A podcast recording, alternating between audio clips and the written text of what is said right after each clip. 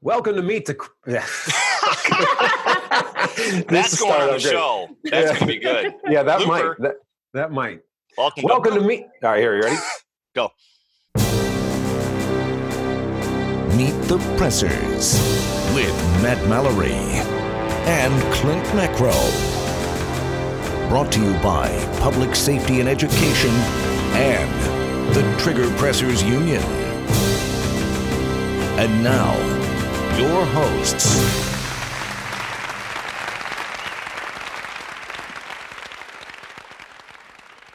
Welcome to Meet the Pressers. My name is Clint Macro, and this is my esteemed co-host Matt Mallory. This episode of Meet the Pressers is made possible with the generous support of the lawofselfdefense.com, Nikon, Shooter Technology Group, ASP, Sabre Red, the Safer Faster Defense Responder 2.0, and Lee Armory. Thank you. We have a awesome guest on by the name of Amy Dillon. Yep, all excited. I am too. um, Amy is co-host of Polite Society podcast, uh, p- uh, politics, politi- politicsandguns.com. Get that out fast.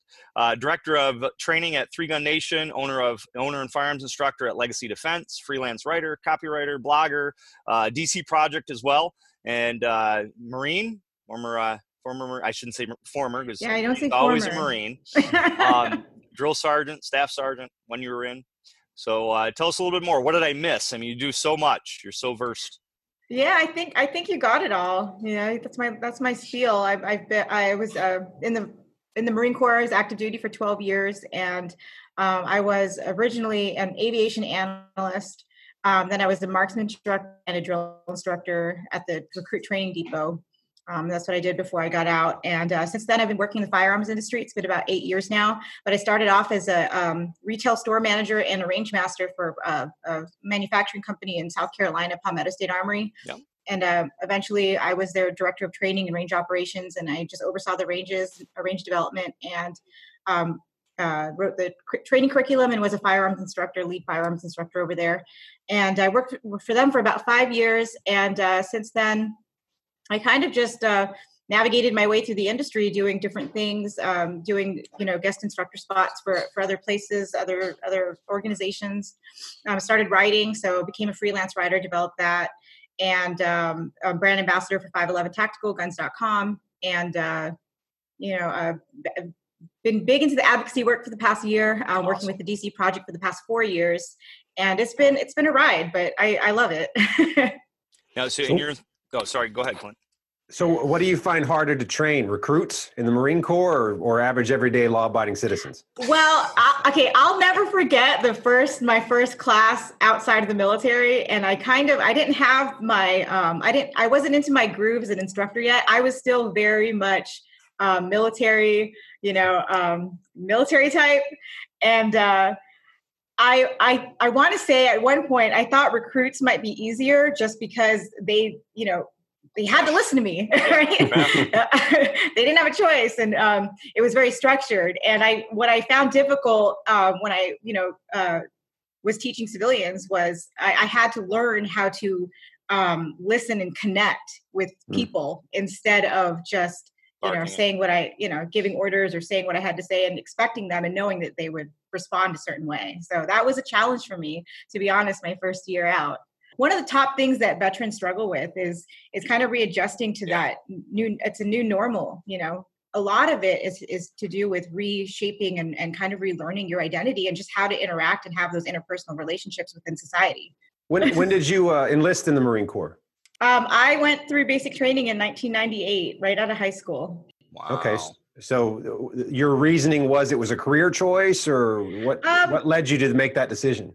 so I come from a family of of uh, Navy. You know, they were um, my entire family behind me is U.S. Navy, and um, I never really because my, when my dad and when my parents had me, uh, my dad was already retired from the Navy, and so I never grew up uh, in that you know uh, military brat lifestyle.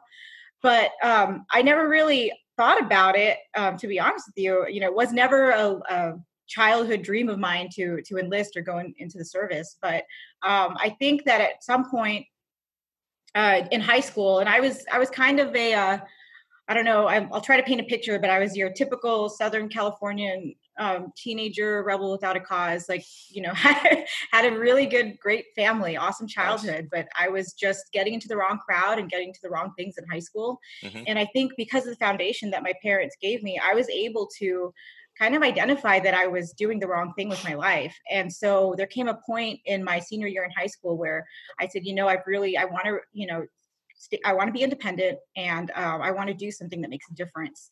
And um, I, am not ready to uh, to go to college. I, I don't want to have that typical normal path. And I went to uh, thought about going into the military.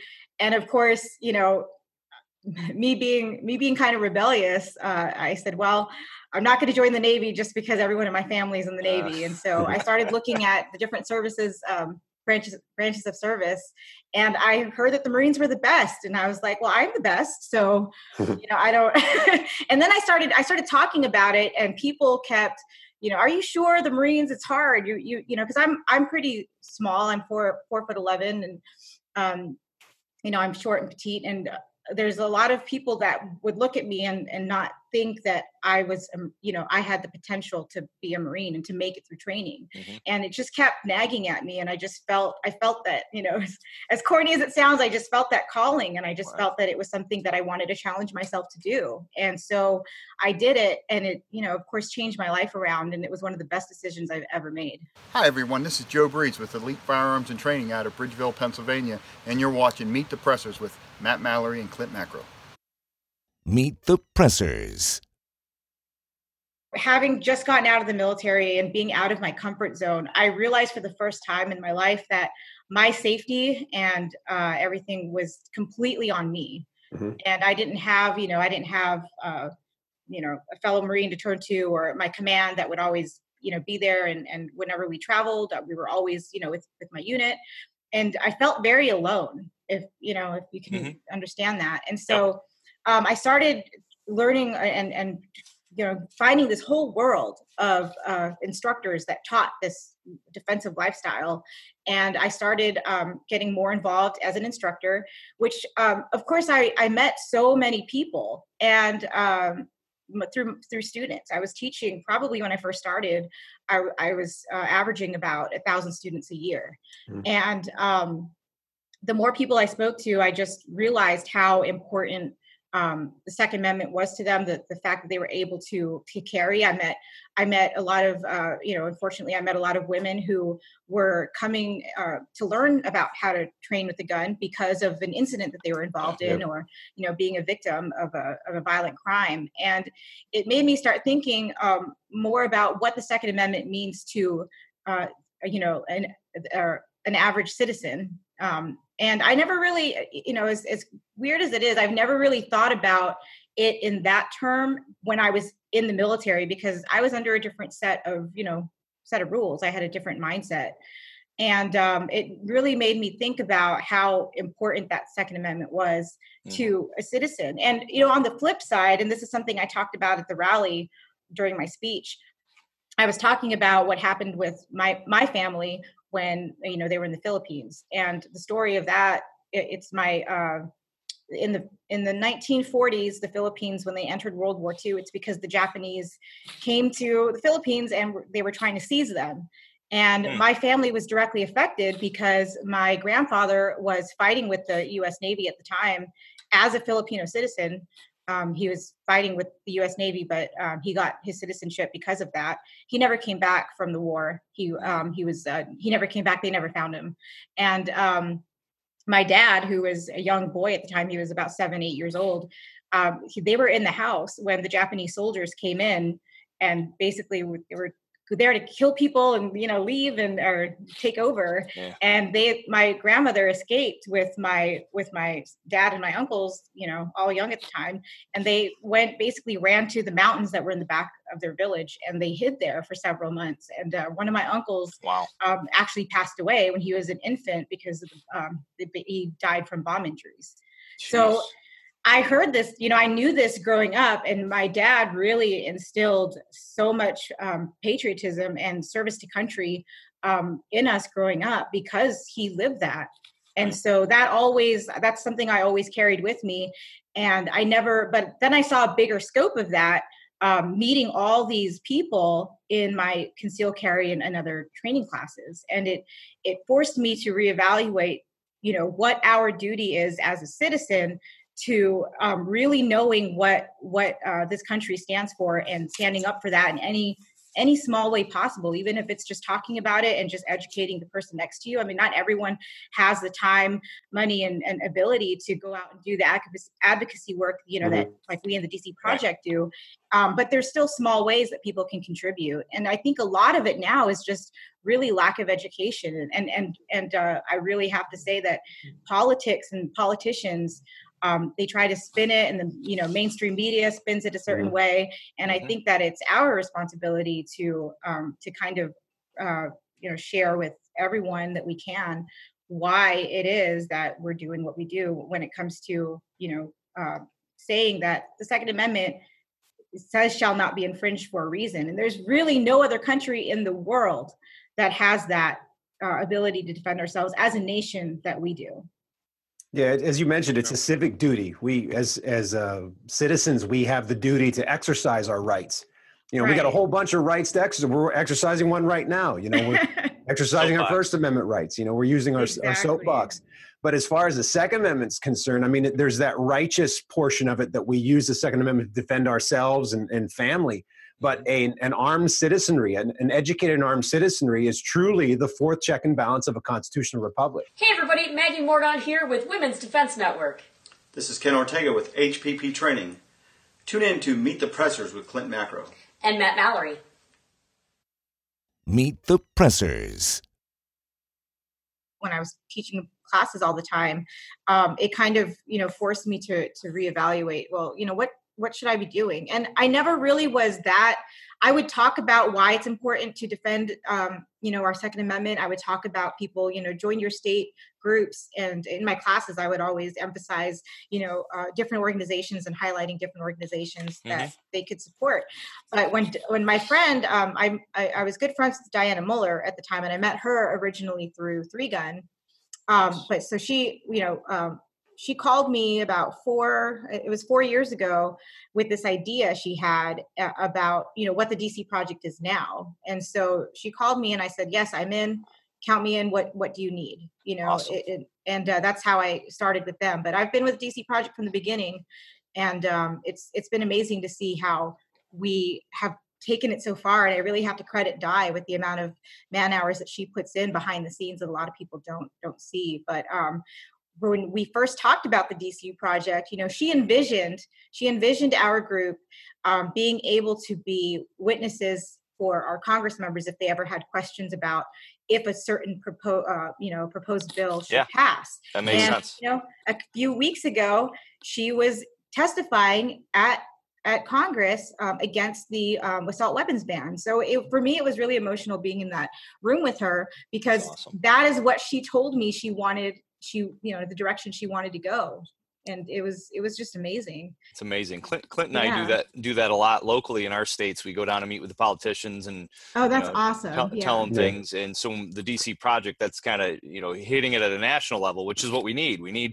we need people doing it locally like clint and i do we need people right. doing it nationally like you guys are doing with the dc project because there's politicians abound all over the state and all over the country well, I think regular citizens also need to, to understand that they don't need to be afraid of their elected officials, and they right. need right. to they work for us. They do work for us. They, they are us. a little bit of a different animal. Talking to politicians is a little different. Uh, mm-hmm. they, they think differently. I think, unfortunately, a lot of them, their only concern is to be a reelected politician. right. That's why I'm huge for term limits. But that yeah. being said, there are there are many in the halls of the legislature that really want to do good, whatever that means to them. Yeah. And many of them are very uneducated when it comes to the Second Amendment and the Constitution.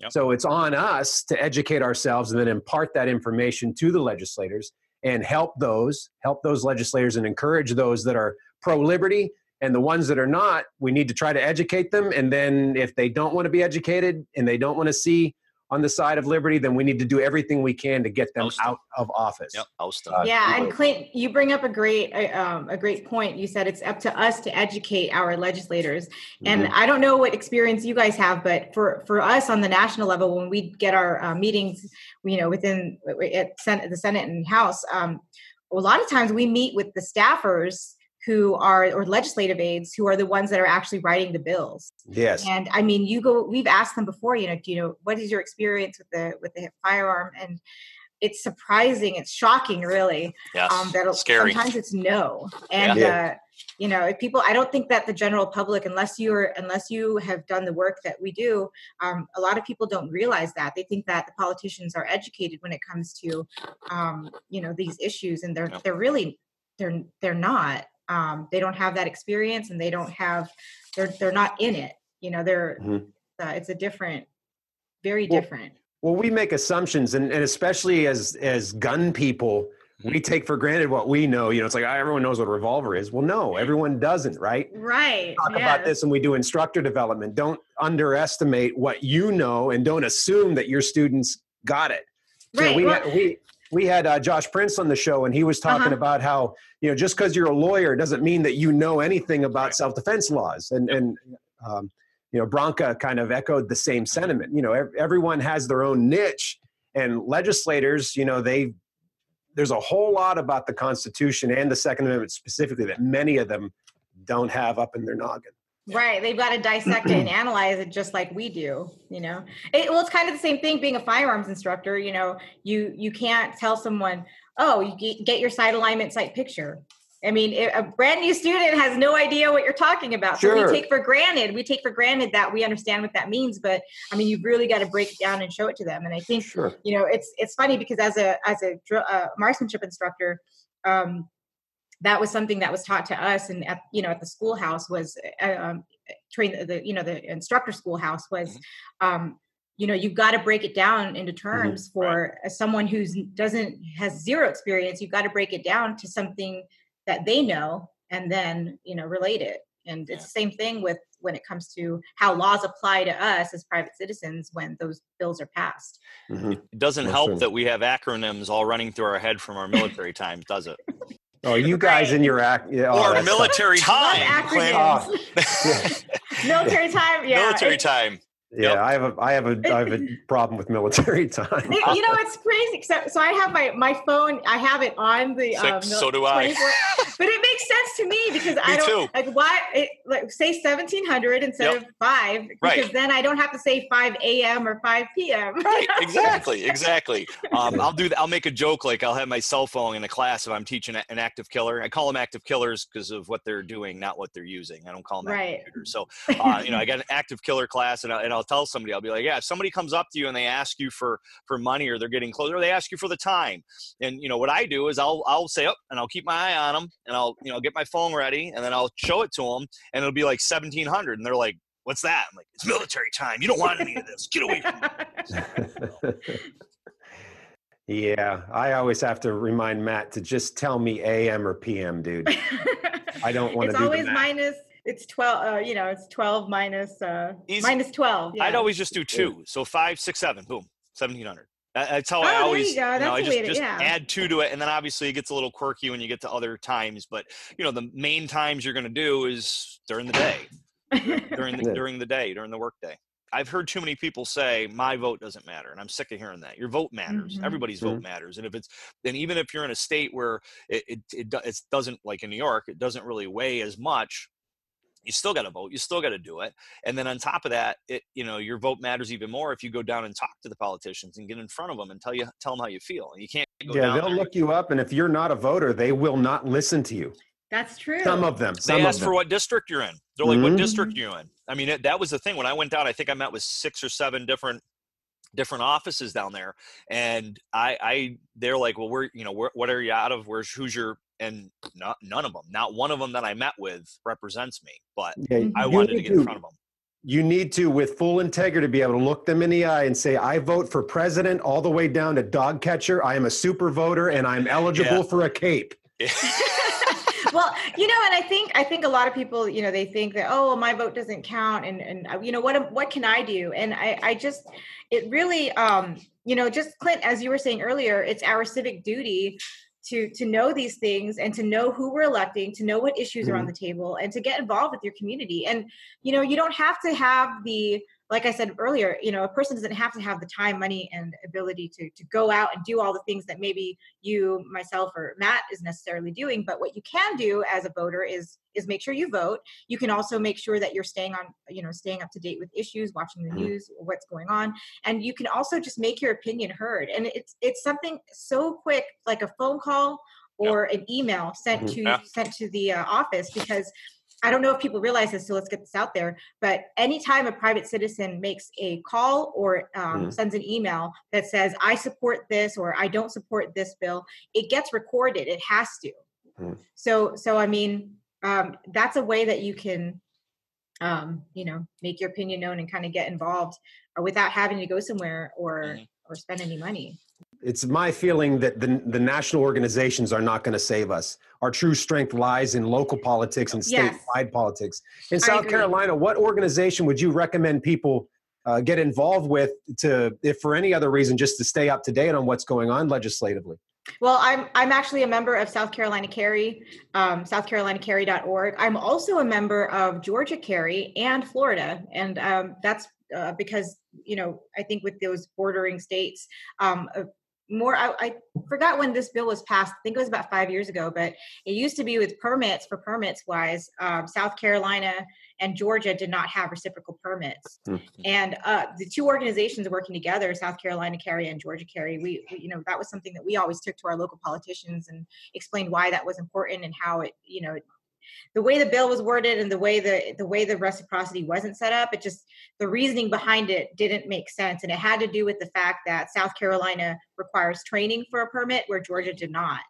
And it just seemed that you know the reason south carolina didn't reciprocate with georgia and the reason georgia didn't reciprocate with, with south carolina is because it was just a, a dis um, it was a uh, not disagreement with the two states on who was right Mm. And you know, but that was affecting us, the permit holders. Yeah. And so like set aside the differences and let's let's you know, we, we need to reciprocate each other's permits. And we worked on that for a few years um, with South Carolina and Georgia Carry. And I mean, we did we did get it. Uh, I don't know if we did, but it did pass. Um, this the two states now recognize each other's permits, and that that happened awesome. about I want to say four or five years ago. But absolutely, I think at the local level and the state level is where we we need the biggest um, supporters and the biggest push for for advocacy.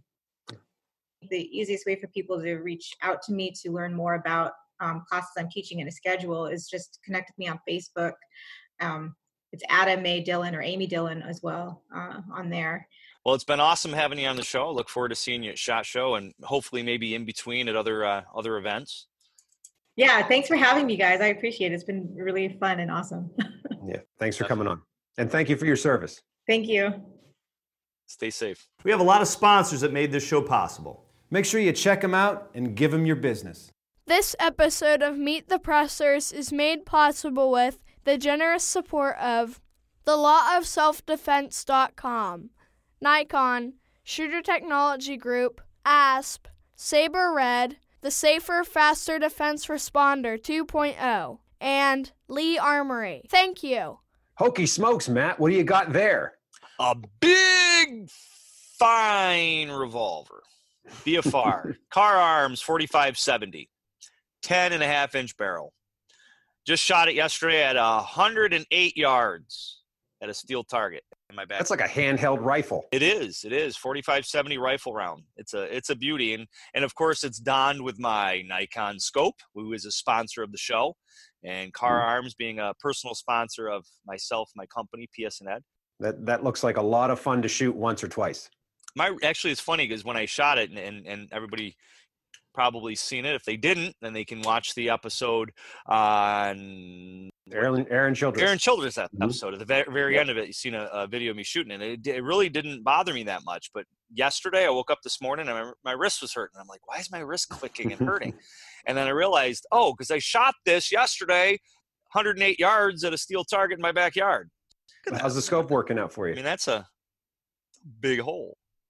It's working out great. Scope looks awesome. even bigger when it's pointed at you. Yeah, I know, right? Yeah. So the scope, the scope is awesome. It's a, it's a beautiful, beautiful yeah. gun, beautiful, beautiful scope on this thing.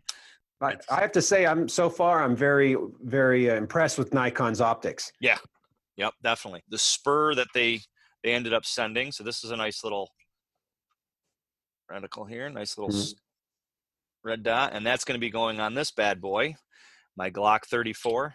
When I get the chance, it's going to go right there. So Nikon's been a sponsor of PSN for quite a few years, and uh, I ended up measuring out the uh, the distance with my laser force. Nice. Binoculars here nice nice range finding binoculars. So that's what i ended up measuring out the distance with. And then obviously i have that i've had here in the background for a while my nice little field scope. Beep beep mm-hmm. beep. This thing. Well here. Beautiful. Yeah. Look at that. That's, yeah that's the uh x1000 right? Is that the, the x1000 the black one. Yeah. the fx1000 fx1000 um, this is on my voodoo gunworks uh, V22. I finally have glass on this rifle that is worthy of the rifle. Put it all on, got it all set up. Uh, I'm actually very impressed with Nikon's uh, rings. You know, a lot of times rings are kind of like overlooked. They're like the red-headed bastard stepchild of scope mounting devices, but uh, they're really high quality. They're lightweight, and they're made in the U.S., which was an added bonus. I kind of expected the rings to be, you know, import, but they're made China in the U.S. Yeah, and a really nice set of rings, nice glass. I haven't zeroed it yet. I'm going to be doing a video on that when I zero it out. And and with this rifle, that glass, and and the ammo I'm using, I should be able to hit six inch pingers out to 300 pretty consistently. Yeah, but you know what's you know what sucks? Come turkey season, when I'm on the other side of this hillside trying to uh, harvest one of these animals, they'll be nowhere be in sight. They'll be laughing at you. So the Allegheny County Sportsmen's League, we just published a, a, brochure on chronic wasting disease. And it's pretty important that people are aware of chronic wasting disease and what they can do as sportsmen to help kind of uh, manage it. Sportsmen's hunters, we are the first line of defense against CWD. So in the brochure, it talks about what can be done with the, uh, the high risk parts you know the brain the, the uh, spinal cord the lymph node we need to keep that stuff in the area where we know that cwd exists to help kind of stem it from spreading. Uh, ultimately it will spread. It's it's going to spread. I mean if you look at what's happened in other states it's just inevitable. So one of the things that we're doing at allegheny county sportsmen's league is we're also looking for a cure. And uh, we've funded uh, some research through the uh, north american cwd project which uh, you can look at their website to see what's going on with that. And uh, we're we're financing that. We're we're one of the donors. We, we've pledged a great deal of money over the next three years to help with that. One of the first goals with the North American CWD project is to give sportsmen a kit that they can test the deer in the woods. Nice. So you wouldn't need to send it away for months. Right now, if you take the head and put it into a collection bin if you harvest that deer in a CWD area in Pennsylvania, the Game Commission will pay for the test to see if it has CWD, but it takes a fair bit of time. Right. You know, anywhere up to four weeks. So uh, what we're trying to do is develop these these test kits that can be done in the field, and we're going to be beta testing them here in Pennsylvania as soon as we have them ready. The Canadians and Germans did a study where they were feeding infected meat to um, uh, macaque monkeys, I believe, hmm uh, was the, the, primate, and the primates did contract the disease or a strain of it from eating the the meat. Now, uh, to wow. to be honest, I don't know how much meat that was. You know, I don't know if they were like force feeding them nothing but uh, contaminated right. meat for a long period of time. But the bottom line is, ultimately they were contracting the disease. So this is another reason why CWD needs to be really paid close attention to. Yeah, I didn't know that. That's in, that's interesting. We uh, we've had the issues of it here in New York, like you alluded to, um, but it was never really a, as much of a concern, and we have gotten under control some. But it's you know it's huge. I mean, a lot a lot of people make the joke it's uh, zombie deers, right? No. I mean, it, yeah, if, if you look at mad cow, uh, Creutzfeldt-Jacobs disease in, in humans, and, and actually the research that North American CWD Project is doing, uh, they claim that through their research, the bacterium that causes CWD is the same bacterium that causes Creutzfeldt-Jacobs disease in mad cow. So uh, it's it's all related. So uh, anyhow, it's a it's a huge huge problem, and here in Pennsylvania, it's getting bigger and bigger every year. So how long has it been around? Because it, it makes me think like cancer and AIDS and, and different things like that, different diseases that somehow, some way, they came from something. Something caused them. They they didn't have AIDS, they didn't have cancer that we know of back in like you know, Jesus's time, right? So what kind of history or research have they done to find where it's evolved from, where it's came from, what started well, I've, I've, heard many different things, and, and it seems to be the major consensus of the sciency people. I, I'm not a scientist, and I don't claim to be one, but it seems to be that perhaps the disease has been around for a long time, but it, it wasn't till the 80s to where they really kind of figured out what it was. Uh, there are a lot of other diseases that have similar symptoms where very quite possibly they could have been misdiagnosed as other things. Mm, but it started, I believe, or they first started recognizing the outbreak in, in Colorado uh, 20, 30 years ago, and it's kind of made its way east. And a lot of the a lot of the transfer of the disease came through uh, deer farms.